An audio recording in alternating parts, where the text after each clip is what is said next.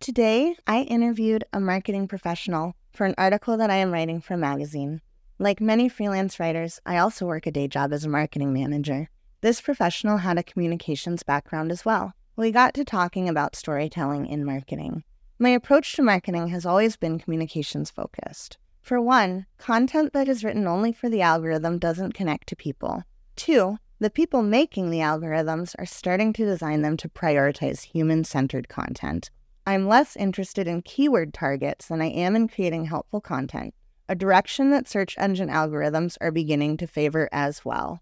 Well written content is just a better user experience. It's more relatable and it gives you more credibility.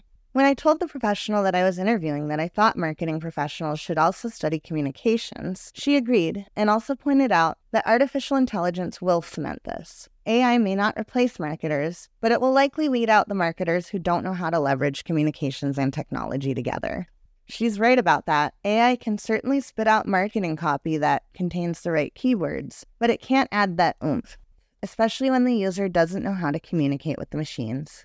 Getting good content from the AI requires prompting skills as well as the ability to discern what good content should look like. Like good design, good content is human centered. The machines aren't ready to take the reins yet. I'm Nia Springer Norris, and this is my perspective.